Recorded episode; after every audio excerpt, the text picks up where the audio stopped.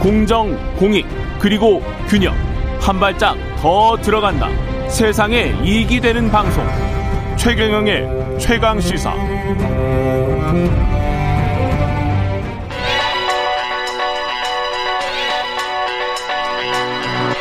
최강 시사.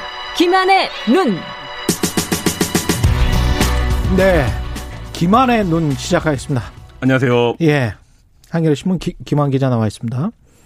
박사방 운영자 조주빈 징역 42년 받았네요. 네, 그렇습니다. 예. 뭐 텔레그램에서 박사방을 운영했던 그 운영자인데요. 조주민 씨가 이제 2019년 8월부터 지난해 2월까지 아동 청소년 8명, 성인 17명 등으로 등을 협박해서 성착취 영상물을 만들고 이를 유포했던 음. 그 혐의를 재판에 넘겨졌는데요. 뭐 작년에 가장 뜨거웠던 이슈라고 해도 과언이 아닐 정도로 그랬죠. 큰 관심을 받았고 한국 사회 많은 부분을 변화를 시켰는데 음. 1심에서는 이제 징역 40년에 추가로 범죄 수익 은닉으로 5년에서 45년형을 선고를 받았 받았는데 예. 과연 항소심에서도 중형이 나올 거냐? 왜냐하면 이게 이제 과거의 전례를 따져보면 굉장히 이례적으로 높은 형량을 받은 거였기 때문에 42년이면 굉장히 크죠. 그렇죠. 예. 그래서 예. 했는데 항소심에서도 3년 감형이 되긴 했지만 이제 중형이 음. 선고가 됐습니다. 예. 그래서 뭐 이부 조주빈이 이제 아동 청소년 성보에 관한 법률 위반뿐만 아니라 범죄단체 조직 혐의를 받았거든요. 이게 이제 형량을 높이는데 예. 크게 역할을 했는데 이 부분에서도 이제 1심과 마찬가지로 이 부분에 판단이 수긍이 간다. 이심 음. 항소심 재판부도 이렇게 봤고요. 예. 근데 이제 대법원 판단이 남아 있긴 하지만 대법원은 뭐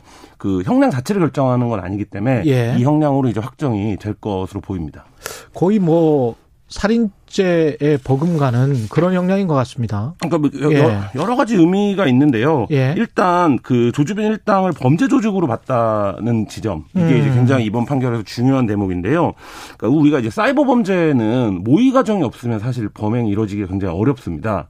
그렇겠습니다. 네네. 왜냐하면 예. 비대면으로 범죄를 저질러야 되기 때문에 음. 어떤 이제 체계적인 모의 과정이 있어야 되는데 이 모의가 오프라인 만남이 없었다거나 혹은 어 실질적으로 접촉이 없었다는 이유로 조직으로 볼 수 있는 거냐. 음. 이 부분에서 항상 법리가 논란이 있었거든요. 예. 근데 이제 애초에 보이스피싱 범죄 이런 것들이 비대면으로 범죄를 모의해서 범죄를 저지르지만 그렇죠. 굉장히 조직적으로 가담을 하고 그 조직 체계가 없으면 그 범행 자체가 불가능할 정도의 수법이기 때문에 음. 어, 범죄 조직으로 보는데 마찬가지로 이 이제 사이버 상에서 벌어지는 디지털 성범죄도 어, 이 범죄 단체 조직 구성이 된다. 네. 이렇게 봤다는 부분이 굉장히 중요하고요. 음. 이게 어떤 의미냐면 인터넷 범죄의 특성이 뭐냐면 본인이 드러나지 않기 때문에 그 범죄에 가담하는 경우들이 있거든요. 네. 익명성을 바탕으로요. 음. 근데 이제 이런 부분들에서 현실 법리가 니네 그렇게 범죄를 저지르면 행동하면 범죄 조직이다. 음. 이거를 이제 판단해 줬다는 점에서 굉장히 좀 사이버 범죄에 대한 경각심을 높이는데 이 판결이 기여할 거다 이렇게 생각이 됩니다. 앞으로 이런 유사한 디지털 성범죄의 어떤 경각심을 높이고 예방 효과도 좀 있을 것 같습니다. 그렇죠. 그러니까 예. 지금까지 디지털 성범죄가 막아지지 못했던 이유가 두 가지에서 모두 실패했기 때문인데요. 음. 뭐냐면 잡히면 반드시 중형을 준다. 예. 이게 이제 이른바 이제 처벌의 엄중성이죠. 그렇죠. 이 부분이 이제 실패했었죠. 우리가 음. 대표적인 게 다크웨브 사건에서 했던 손정우 씨가 1년 6개월을 받았는데 1년 6개월밖에 못 네네. 그 당시 이제 뭐 이런 얘기를 많이 했잖아요. 미국에 갔으면 뭐 200년형이 나왔을 그렇죠, 거다. 그렇죠. 뭐 이런 얘기를 많이 했는데 예. 이게 이제 우리가 디지털 성범죄 그동안 엄중한 처벌에 실패했다라는 부분이고 음. 또한 가지는 확실성입니다. 음. 그 처벌에 이게 뭐냐면 뺑소니 사고를 치면 시간이 오래 걸려도 반드시 잡힌다. 예. 사람들이 이렇게 생각을 하잖아요. 예. 그러니까 뺑소니를 사, 고를 내면 뺑소니를 치지 말고 수습을 해야 된다. 예. 이게 이제 인식으로 자리 잡았는데 예. 그동안 디지털 성범죄 같은 경우에는 이거 뭐 해봐야 이걸 하는 사람이 얼마나 많은데 나를 나, 나까지 잡으러 오겠어? 이런 생각들이 지배적이었거든요. 그렇죠. 근데 이 부분에서 조주빈에 대한 어떤 판결을 통해서 엄중성은 이제 확립을 했고 예. 그러면 또 한 가지 문제 확실성. 네, 그 방이 가, 방에서 n분의 1의 범죄를 저질렀던 사람들을 모두 어쨌든 그들을 모두 중형을 주자 이런 얘기가 아니라 확실히 잡힌다. 네, 확실히 잡힌다. 경찰서에 와서 최소한 조사라도 받아야 된다. 빠져나가는 사람은 없다. 네, 예. 그거를 확립을 하면 우리가 어떻게 지금까지는 뭐 한 20여 년 이상 디지털 상에서 일어나는 사이버 범죄, 성범죄를 막냐라고 음. 얘기를 하는데 예. 지금 굉장히 큰 진전을 이룬 판결이다 이렇게 보여집니다. 예. 그 그런 의미에서는 상당히 좋다. 예. 근데 기가 막힌 가명도 있었습니다.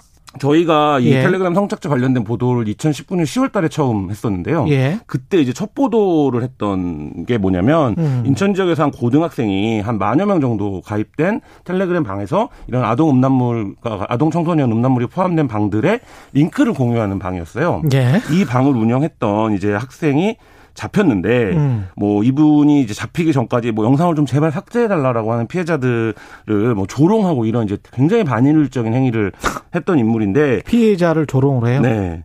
2심 재판부가 음. 감형을 했습니다. 감형 음. 이유가 뭐냐면 예. 고등학교 3년간 질병으로 인한 지각 1회 조퇴 이외에 무단 결석이 없이 예. 성실하게 학교 생활을 했다. 그 전에 성실한 학교 생활을 했다. 네. 그리고 교내 활동에도 성실히 참여했고 뭐 대학을 졸업한 후에 마트 직원으로 성실하게 노력한 끝에 직원이 됐다. 이거를 이제 감형 이유로 들었거든요. 아니 직원이 된 거하고 네. 근데 이게 예. 이게 지금 굉장히 기가 막히다고 느껴지지만 불과 1년 전까지만 해, 1년 정도 전까지만 해도 음. 이런 이유로 감형해 주는 게 굉장히 많았습니다. 이게 지금 지난해 판결이죠. 그렇죠. 네. 지난해 7월에 내려진 판결인데요. 이게 판사들도 이 판결을 하면서 배우는군요. 그렇죠. 사실은. 네.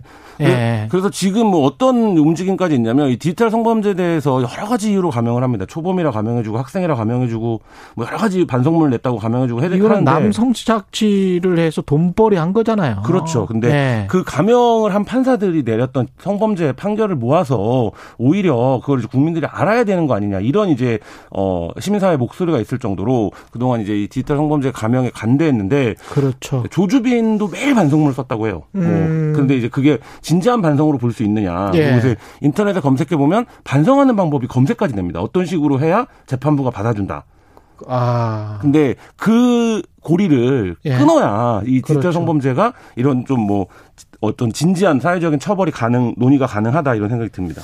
피해자들은 어떻습니까? 어, 뭐 시간이 흘러도 이 음. 피해에서 빠져나오는 거는 거의 뭐 불가능한 일이다라고 할 정도로 그렇죠. 굉장히 한 개인의 인격이나 삶을 완전히 파괴하는 범죄인데요. 완전 파괴되죠. 네. 예. 어제도 뭐 변호사를 통해 대독한 입장에서 제발 형량을 낮추지 말아달라 음. 이렇게 호소를 했어요. 예. 재판부가 뭐이 요청을 아마 받아들여서 2심에서도 중형을 선고한 것 같은데요. 예. 또 이제 피해자의 문제, 지원 이런 것들도 좀 우리가 어, 신경을 써야 되는 그런 상황입니다. 예. 기반의 눈이었습니다. 고맙습니다. 감사합니다. KBS 라디오 최근의 최강사 2부는 여기까지입니다.